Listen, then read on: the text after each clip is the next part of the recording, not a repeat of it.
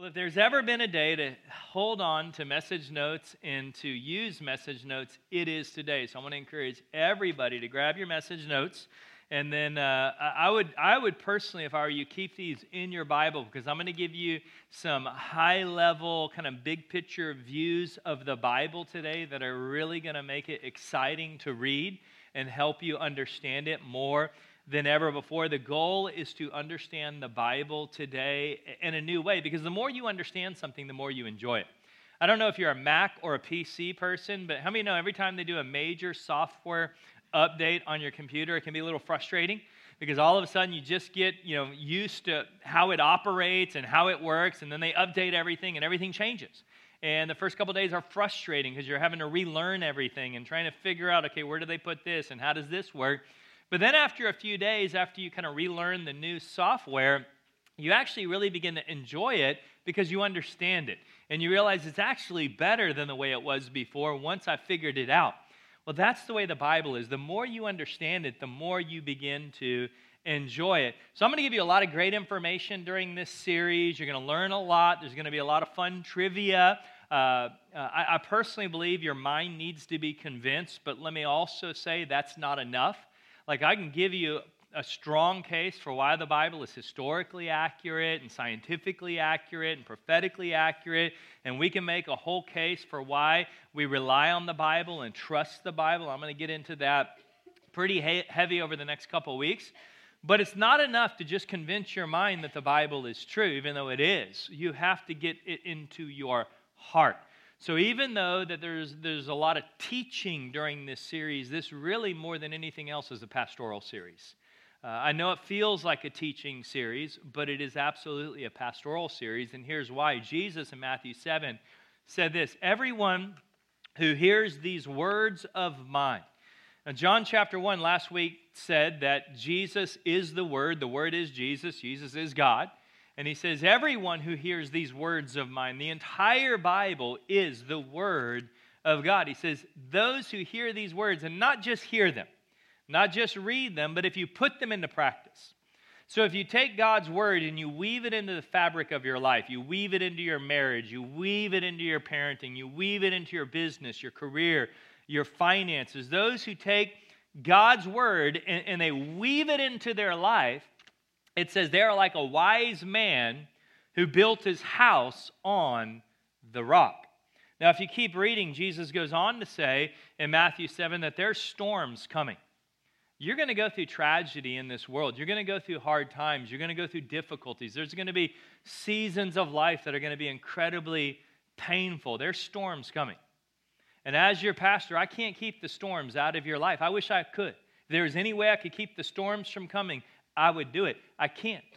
But what I can do as your pastor is to teach you how to build your house on a rock so that when the storms of life come, you can stand through the storm. See, there are a lot of people, when the storms come, their, their house is just completely torn apart. It, it just crumbles, it, it's built on sand. I can teach you to build your life on something that is true, something that is foundational, something that will stand through any tragedy and any storm you will ever experience. And it is God's Word. And that's why it's critical for us today to learn how to understand the Bible. So it's not something we have to do. Like, I don't have to read the Bible as a Christian. I get to. I want to. I've got a desire and a hunger. So that is my goal. It's not to just give you a lot of fun information, but to put a hunger inside of you for God's Word because you understand the power of it, the potential of it in your life. To do that, we got to understand it. So I'm going to give you kind of three big pictures of the Bible today. I'm going to give you kind of how the Bible was put together. I'm going to give you an overview of the narrative, the story from cover to cover, and then I'm going to reduce it down to one sentence. Before I do, I just want to I want to give you a couple kind of uh, preliminary things to help you understand. First, in your message notes, the word Bible simply means book. That's, that's the translation of the word Bible. It comes from the Greek word biblia, which comes from the ancient Greek city, which is in modern day Lebanon, Byblos. Byblos was famous for manufacturing papyrus. Papyrus is where we get the modern day word for paper. Papyrus was scrolls that they would use to, to write on. They, they would make books out of it. So the Greeks used the name of the city, Byblos, to come up with the Greek word for book. Now, the Bible is not just any book, it is the book of all books. Now, if you're not in one of our sermon based small groups, let me encourage you this week to go through the questions in the small group guide because I put a lot of fun trivia on the Bible in there, some stuff that'll make you think about the Bible differently. Uh, one of the thoughts on the Bible, because it's not just any other book, the Bible is the best selling book in all of history. Over 5 billion copies that we know of have been sold of the Bible. It's fascinating.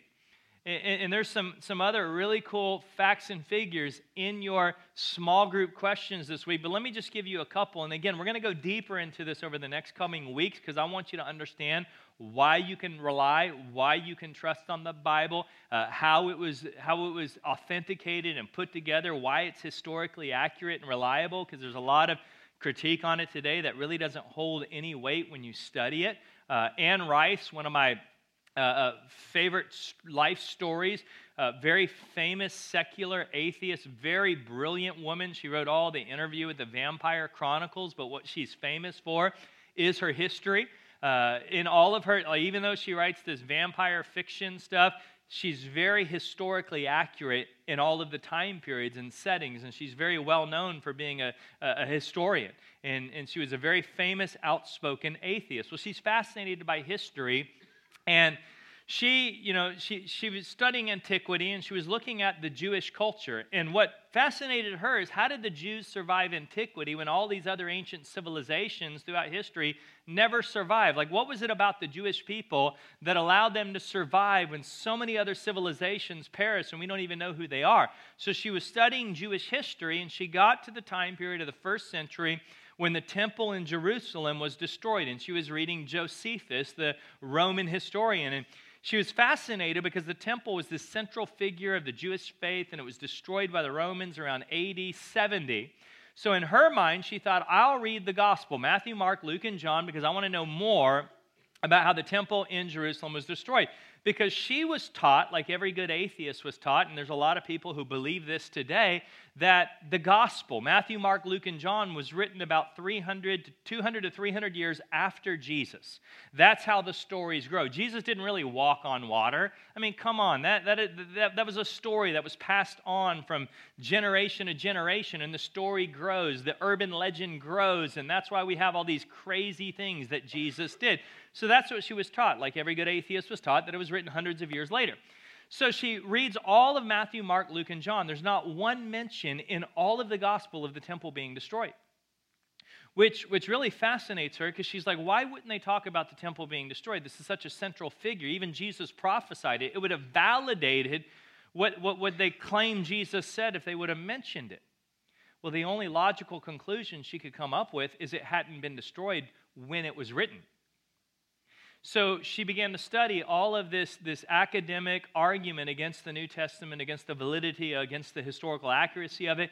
And what she realized, and this is what she said in her words, the secular atheist, she said, What I found was the most biased scholarship I had ever read. It was assumption layered upon assumption, layered upon assumption. And she actually became a Christian through that process because she couldn't understand why did all of these academics hate somebody they'd never met?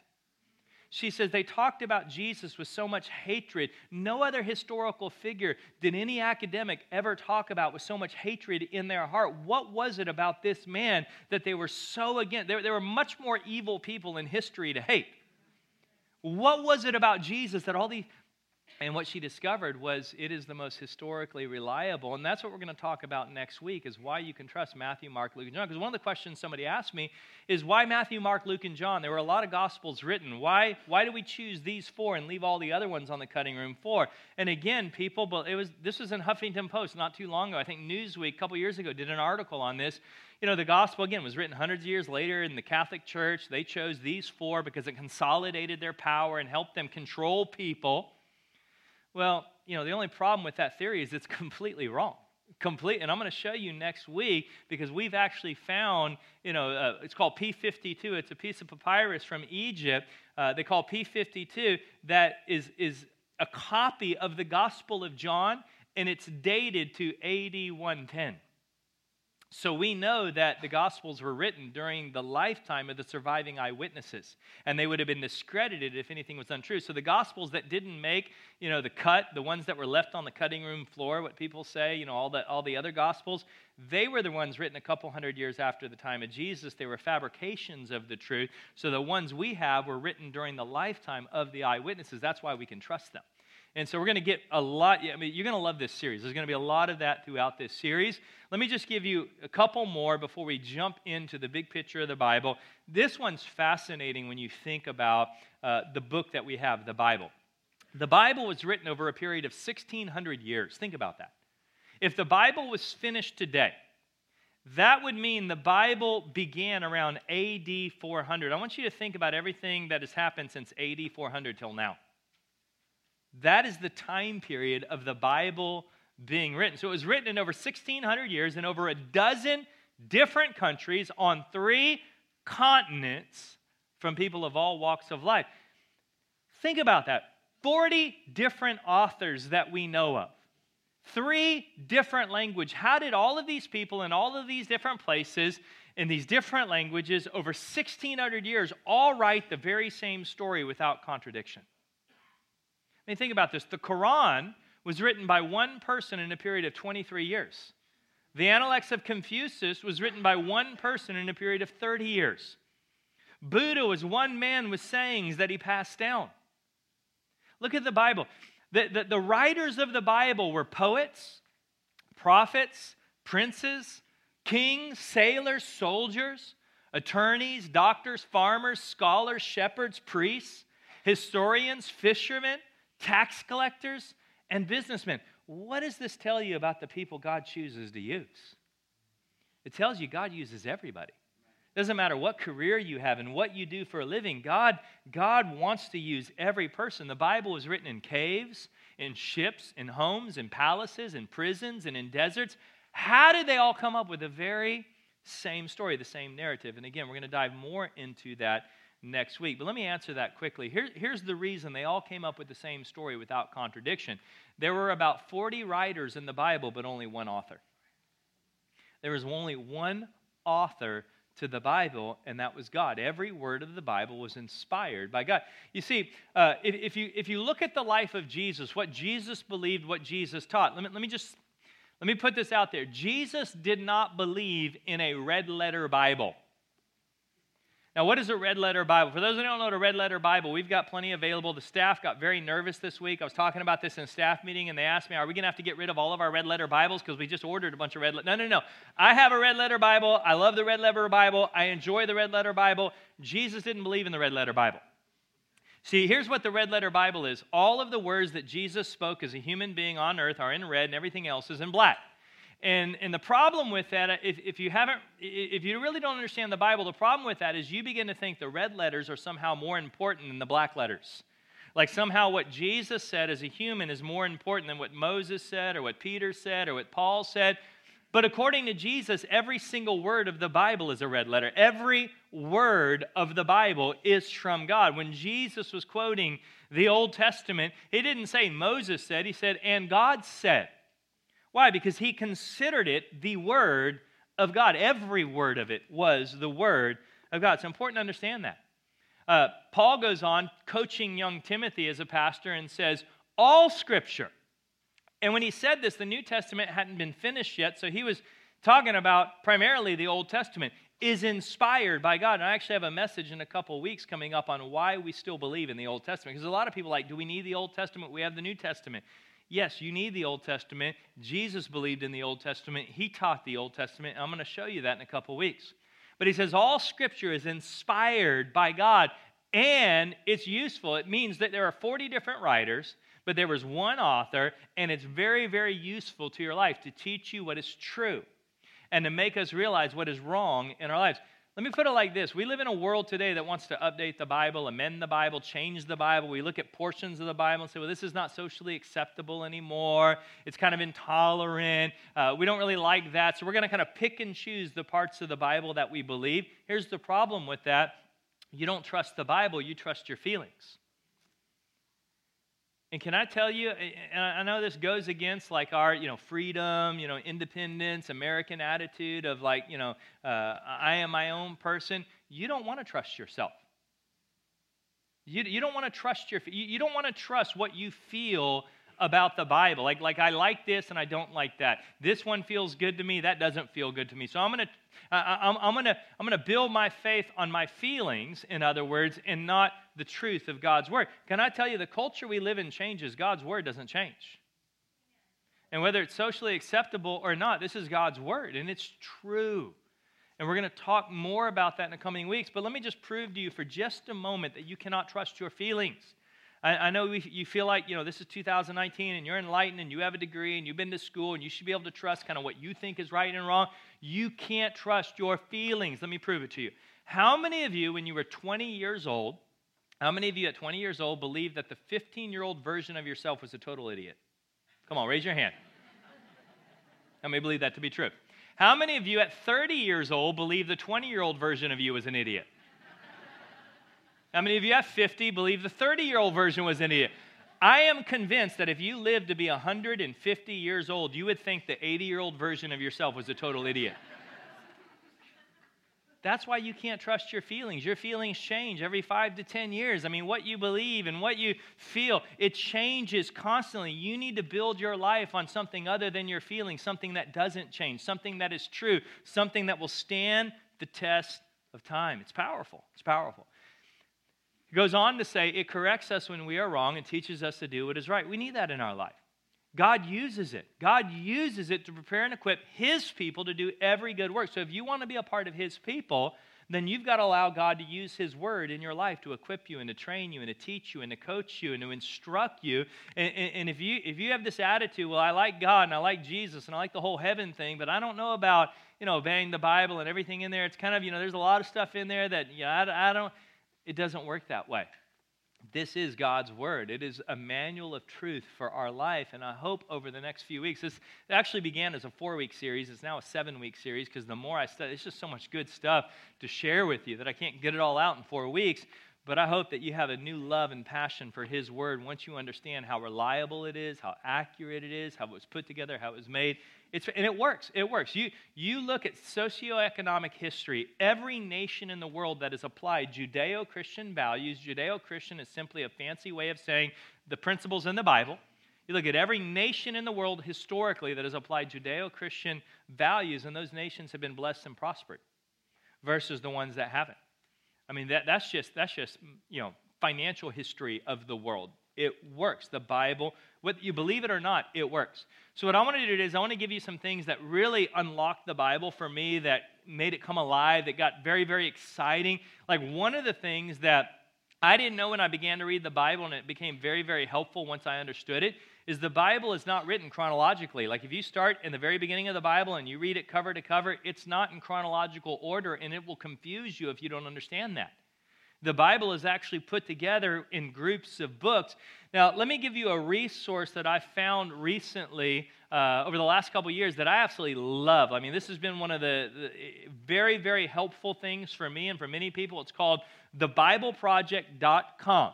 And what thebibleproject.com is, is they've made hundreds of videos on the Bible. Very short, very simple, very easy videos to watch and understand. There's a video for every single book of the Bible, helping you understand that book, uh, just insight, how it's put together, overviews, themes of the Bible. And I want you to watch just a very quick kind of uh, overview video about what they're trying to accomplish because what they did is they got a group of scholars and academics and theologians and artists together to just help us understand the Bible. So, watch this with me. So, the Bible is one of the most influential books of all time, but what is it exactly? Yeah, some people treat the Bible like a divine behavior manual that dropped out of heaven. Others use it like a theology dictionary, written to answer all of our questions about God. And others still think of it like a grab bag of spiritual one liners and inspiring stories. But here's the thing the Bible isn't written as a rule book or theology dictionary or even as a collection of inspirational writings. Then, what is the Bible? Well, open up the Bible to page one and read the opening words. In the beginning. Now, turn to the last chapter of the Bible where you can read this. And they reigned forever and ever. Okay, so the Bible's telling a story from beginning to end. Yeah, it's one epic narrative about how God has appointed humanity as his partners to oversee this amazing world. It's about how we've ruined that partnership and how God is restoring us and our world through Jesus. Okay, one story, but there's a lot going on. Many plots, many characters, all written in many different books. But once you see how every book has a careful literary design, you won't get lost. And you can see how it fits into the overall storyline. There are also important repeated themes that weave through the entire biblical story, Yeah, like the covenants that God makes with people, or the hope for a human who will confront evil. or how God's justice will one day make all things right. And every theme culminates in the story of Jesus. There are also a lot of strange words in the Bible, words we don't use in normal language. But when we take time to understand them, we discover profound ideas that contribute to the overall biblical story. So it takes work to know how to read the different types of literature in the Bible. But once you do learn how, you'll discover that the Bible is a work of literary genius that can transform how you live and how you think about everything. So that's what the Bible Project is all about to help people see the Bible as one unified story that leads to Jesus. I'm telling you, very helpful, very handy. I would encourage you, like when you're getting into new books of the Bible, watch the videos on the website that relate to that book of the Bible. It, will really bring what you're reading to life when you understand a little bit more about what you're reading, why you're reading, and how you're reading it. Very, very helpful. So, what I want to do now is first, I'm going to give you three things I said. I'm going to overview the Bible for you, I'm going to give you the narrative, and I'm going to reduce it down to one sentence. First, let me overview the Bible, how it was put together. We're going to start with the Old Testament. Again, this is in your handout. Uh, the Old Testament begins the first five books with a section that we call the Law. The law. This is Moses' writing, the Torah, the Pentateuch. It's Genesis through Deuteronomy. This is the story of Adam and Eve. This is the story of Noah and the flood. This is Abraham, Isaac, and Jacob. This is Joseph getting sold into slavery. This is the children of Israel, slaves in Egypt. This is Moses coming to Pharaoh, let my people go, the crossing of the Red Sea, all the way up to the promised land when the children of Israel come back to the land that God gives them.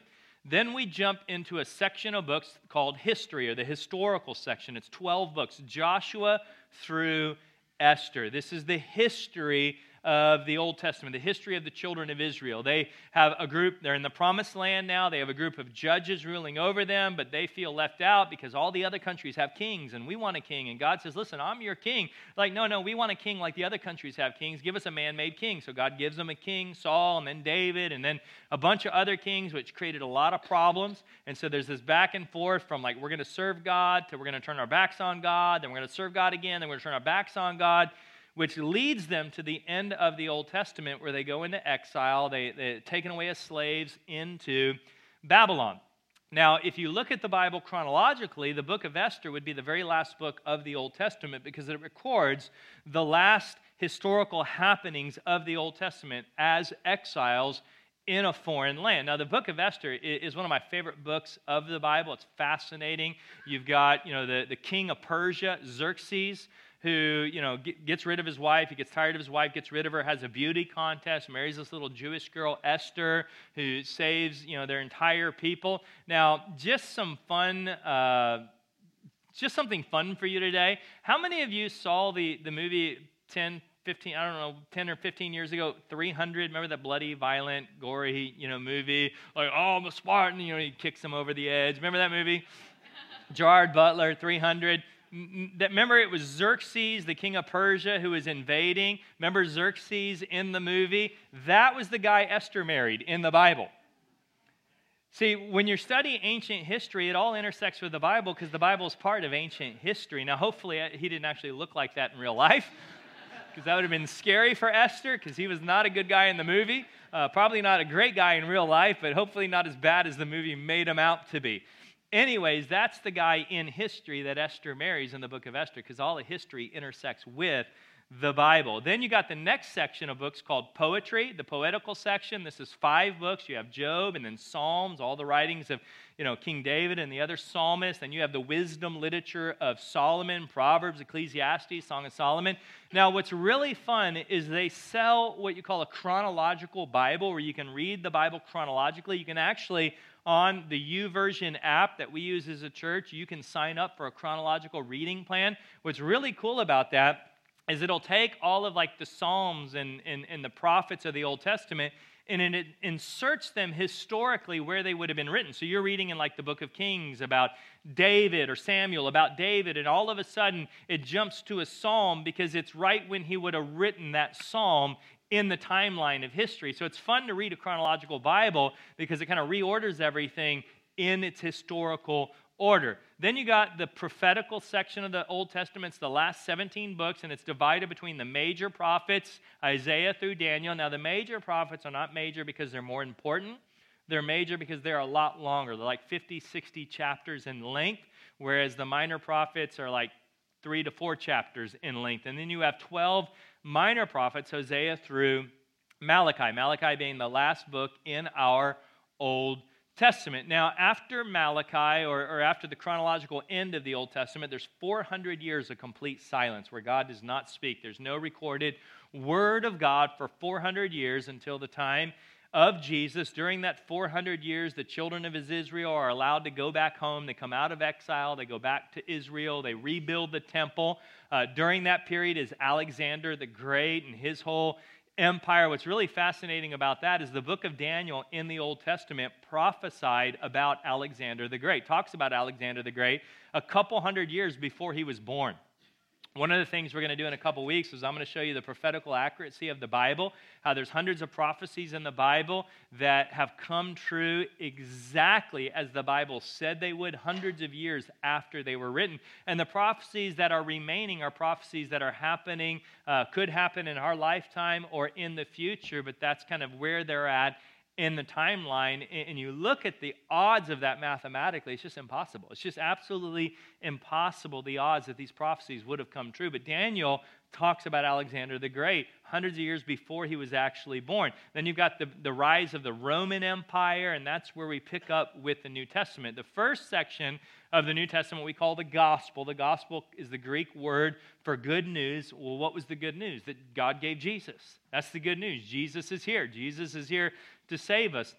And that's four books Matthew, Mark, Luke, and John. Next week, we're going to talk again more on why you can trust these four gospels and why and how they were written during the actual lifetime of surviving eyewitnesses. So, if this stuff didn't happen, it would have been discredited and we wouldn't even know about it today. Because there are plenty of religious figures that we've never heard of. Why? Because they were discredited.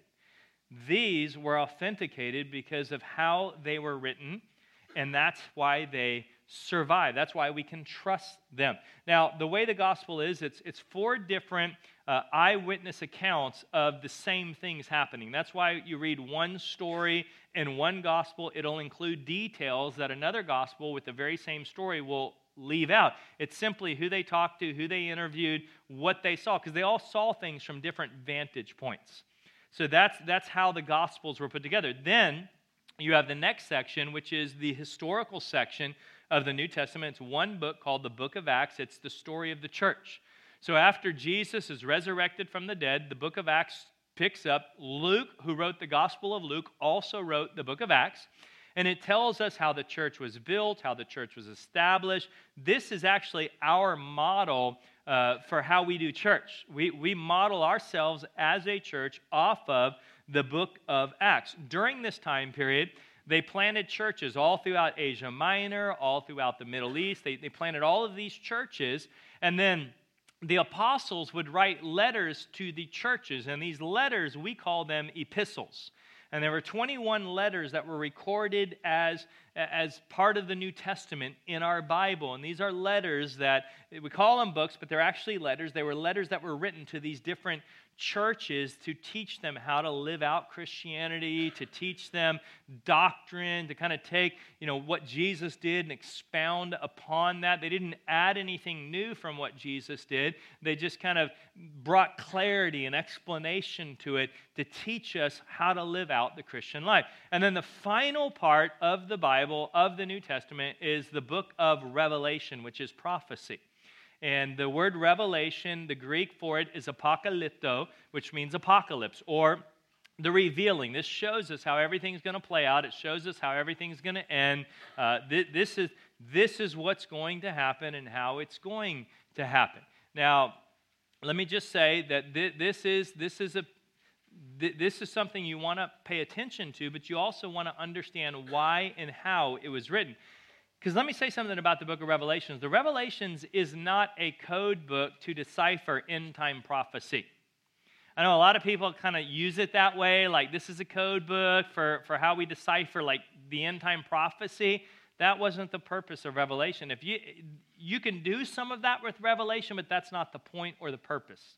If you don't understand the point or the purpose of Revelation, then you're not, you're not going to enjoy reading it, you're not going to enjoy studying it, and you're probably not going to get it a whole lot if you study it. See, here's the thing about Revelation that was not written to us in 2019. The book of Revelation, if you really want to enjoy it, read it, study it, you got to understand it was written to one specific group of people at one specific time for one specific purpose. You have to understand that to enjoy it. Who is it written to? The early Christians. When? The first century. Why? Nero just became the emperor of Rome, and Nero began torturing and killing Christians in the most unimaginable and horrific ways. So the book of Revelation was written to give them hope.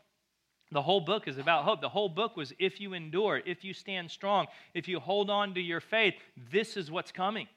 That's what the book was for. Because we say, one of the things we say is the blood of the martyrs spread the gospel. So the blood of the early Christians is what built the gospel, what built Christianity. Now, technically, it wasn't like their blood going into the ground that kind of sprouted up new Christians. That's not, not what that means. What it means is how they died.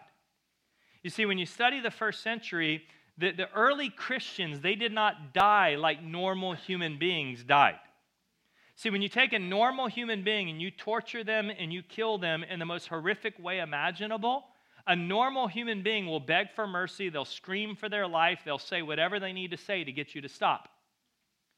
The early Christians, when they tortured and killed them, they sang songs of praise, they sang songs of worship, they forgave the people who were torturing them. You see, when you watched a Christian die, it affected you it messed with you because you realize I couldn't do what they're doing. There's no, they have something inside of them that is stronger than the world they live in because there's no other way you could die like that. And what began to happen is everybody wanted what the Christians had because it, it, it was, it was not of this world. Like, people don't die that way. You understand what I'm saying? And the reason they were able to die that way was the book of Revelation. The book of Revelation gave them the hope to know that if you endure, if you endure, this is what's to come. Powerful. Now, let me give you the plot, the narrative. We call it the mirror image of the Bible. The whole story of the Bible, cover to cover, mirrors itself. This is the narrative of the Bible. Now, on the screen, it's going to be a little small, uh, so you're going to have to squint a little bit or catch it on YouTube later. Uh, but I want, I want you to see the mirror image of this. You open the Bible, you begin at the very beginning of the story. You have God and righteous man in paradise. This is Adam and Eve living with God in the Garden of Eden. Everything was perfect, everything was wonderful. They had incredible relationship with God. They walked with God, they talked with God, they, they, they just they had fellowship with God until Satan and sin enter into the story. And what sin does is it creates separation. Sin creates distance. Satan and sin come in, and, and now Adam and Eve are kicked out of the garden. They can't walk with God anymore. They don't have fellowship with God anymore. There's now a distance between them and God. And you know this to be true. Until sin is dealt with in our life, we always feel a distance between us and God. We feel like God is a million miles away. We feel like God is here and I'm way over here. And you're always going to feel that way until sin is genuinely dealt with in your life. And the problem is, sin produces chaos. Sin produces chaos in your life. So the next thing that happens is the world is judged and destroyed because it got out of hand. The world got crazy. Sin grew. Man became so wicked that God had to bring a flood because he could not allow them to continue living with just the perversion and the sin and, and the wickedness that was happening. And so the world is judged and destroyed. Now, you come back onto the scene. You have one people, one language, one new kind of, kind of race, all from Noah. And what they began to do is they got wicked again and decided we're going to create this one world government system. That was the Tower of Babel. They were all with one voice, one mind. They began to bring this tower all the way to heaven. God said that because they're of one mind, because they're unified, because they have one language, nothing they propose to do will be impossible. So, they, so they're trying to build this tower. So God has to come down and confuse their language and, and scatter them across the earth. And that's why we have all these different nations and cultures now. So, what God has to do is He has a plan, and so He chooses one of these nations, the, the 12 tribes of Israel, and he sets them up as his holy people so that he could create system, he could create order, and he could begin the process of his plan to redeem mankind. Now the problem with this is the law was an external law. It wasn't it, it was it, was it was ten, ten commandments on tablets of stone. It was rules, it was regulations, it was commands. And it was all external. It was all about your behavior, and the problem is nobody could do it they couldn't pull it off. That's what the whole Old Testament is about. It, it, really, what God did was give us the law to frustrate us, to show us that we can't ever be good enough. It's not about how good we are, it's not about how well we obey, it's not about how well we follow the rules. No matter how well we follow the rules, we will never be good enough for God. So He introduces His plan, the solution, which is Jesus Christ. So Jesus enters into the narrative, He enters into the story. And what Jesus does for us is he, is he flips the Old Testament. He, he, he basically changes the entire approach to God. One of the greatest verses to me in the Bible illustrating this is Romans 4, verse 5. It says, People are counted as righteous not because of their work. The entire Old Testament, you were counted as righteous because of your work. The entire Old Testament, you were counted as righteous by how well you obeyed, how well you followed the rules, how, how closely you did all of the regulations. In the New Testament, he says, no, no, no, that's not how we're counted as righteous anymore. It's because of our faith in a God who forgives sinners. It's a beautiful new story because of Jesus Christ. And so God establishes what is the church, his new chosen people. So in the Old Testament, it was the 12 tribes of Israel. In the New Testament, we have the 12 disciples who establish the church, God's chosen people. All of us who have given our life to Christ are part of now his chosen people, his plan for planet Earth. Now, this is exactly where we're currently at in history. If you want to know where do we fit into the narrative, where are we right now in 2019 in the big picture story of the Bible, this is exactly where we're at with things left to happen, things left to come. The next thing on the list is they're going to create another one world government system. We already see that beginning to form in the world, one world currency, uh, different, you know, like the, the European Union kind of setting the precedent for this. This is partly why Russia is right now heavily involved in the Middle East. When I was in Israel last year, we met with a major from the Israeli army, and he began to explain Russia's strategy for why they're so heavily involved in the Middle East and why there's all these military partnerships forming. This is all about you know, the Antichrist is going to broker a peace treaty and a peace deal and bring the whole world together into a one world currency, the mark of the beast, all of that taking place where, where, where it just gets worse and worse and worse until the next thing that takes place is the world will be judged and destroyed a second time, not with water, this time by fire. Now, let me give you the good news. For those of us that have given our life to Jesus, the Bible says we're not going to be here for that. The Bible says we're going to be taken to heaven before that takes place, and what, what we call the rapture.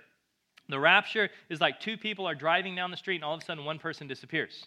Two people are sleeping in a bed, and one person disappears. There was that movie with Nicolas Cage a couple years ago, like the airplane, and all of a sudden half the airplane was gone, and the pilot disappeared, and the airplane came down because the rapture took place. And that's the way the Bible describes it. Those who have surrendered their life to Jesus are immediately going to be just gone, just disappeared, and everyone else is going to be left, and it's going to freak out the world because you know imagine what it's going to be like when when like you know boom all these people just disappear off planet earth It's going to cause chaos. It's going to be a mess. And let me just say one thing about that you don't want to miss that flight. That's like one, one flight you don't want to miss. Trust me on it. You don't want to get left behind for what's coming next because it, it's going to get ugly, it's going to get nasty. But thank God he rescues us before all of that takes place.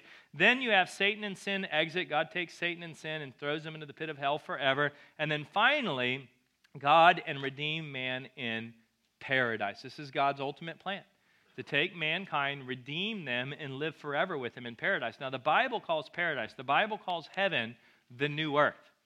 So here's what God's plan is God's plan is to take planet Earth and restore planet Earth back to its original Garden of Eden like state. And then you and I, that have given our lives to Jesus, will live with God forever on a restored planet Earth without sin earth in its Garden of Eden like condition. The oceans will turn back to fresh water from salt water because there's no more sin. All of animals and, and, and all of nature will be in harmony and, and unity, and you don't have to fear. There would be no more you know, dangerous animals out there. There's just going to be total harmony on earth and enjoying the beauty of earth. I mean, can you imagine earth the way it was originally intended to be before we messed it up, going back to that condition? That's where we live forever with God. And there's all these weird misconceptions about heaven that have really perverted this. But heaven's going to be awesome. Like, if you knew how incredible it was, like, it's not white, ghost like existence floating in the clouds. That's not heaven. It's not the Bible. The Bible describes something that is so, in, like, if you really understood what the Bible described, like, you'd want to go there today. Like, you'd be like, Jesus, can you come at lunch? Like, like I'm ready. Like, like, take us home now if you really understood how absolutely amazing. So it's funny to me that we call death afterlife we, we really should call death life, and we should call this before life, because we really haven't started living yet until we really get there, because that's where it's going to get good. So, this is the narrative. This is, this is the plot. This is the big picture, cover to cover of the Bible. Let me reduce it down to one sentence quickly, and then we'll be out of here. What is the subject of the Bible? The subject of the Bible. Now, many people say the subject of the Bible would be us. You know, God created man. We're not the subject, we're the direct object. The subject of the Bible is Jesus. Every word of the Bible is about Jesus, not just the New Testament, all of the Old Testament. One of my favorite study Bibles that we have in our cafe is we call it the Jesus Bible. And what I love about the Jesus Bible is you're reading the Old Testament, it shows you Jesus everywhere in the Old Testament because he's all throughout the, the whole book is about him. Every page is about him. And I'm going to talk about this more next week. If you don't understand Jesus, the Bible will be very destructive in your life. Like, if you try to study the Bible and you don't understand the purpose of Jesus, this book will do more harm than good. This book will create religion, it'll create ugliness. If you don't understand the purpose of Jesus, this book is going to damage your life. I promise you. We've seen it.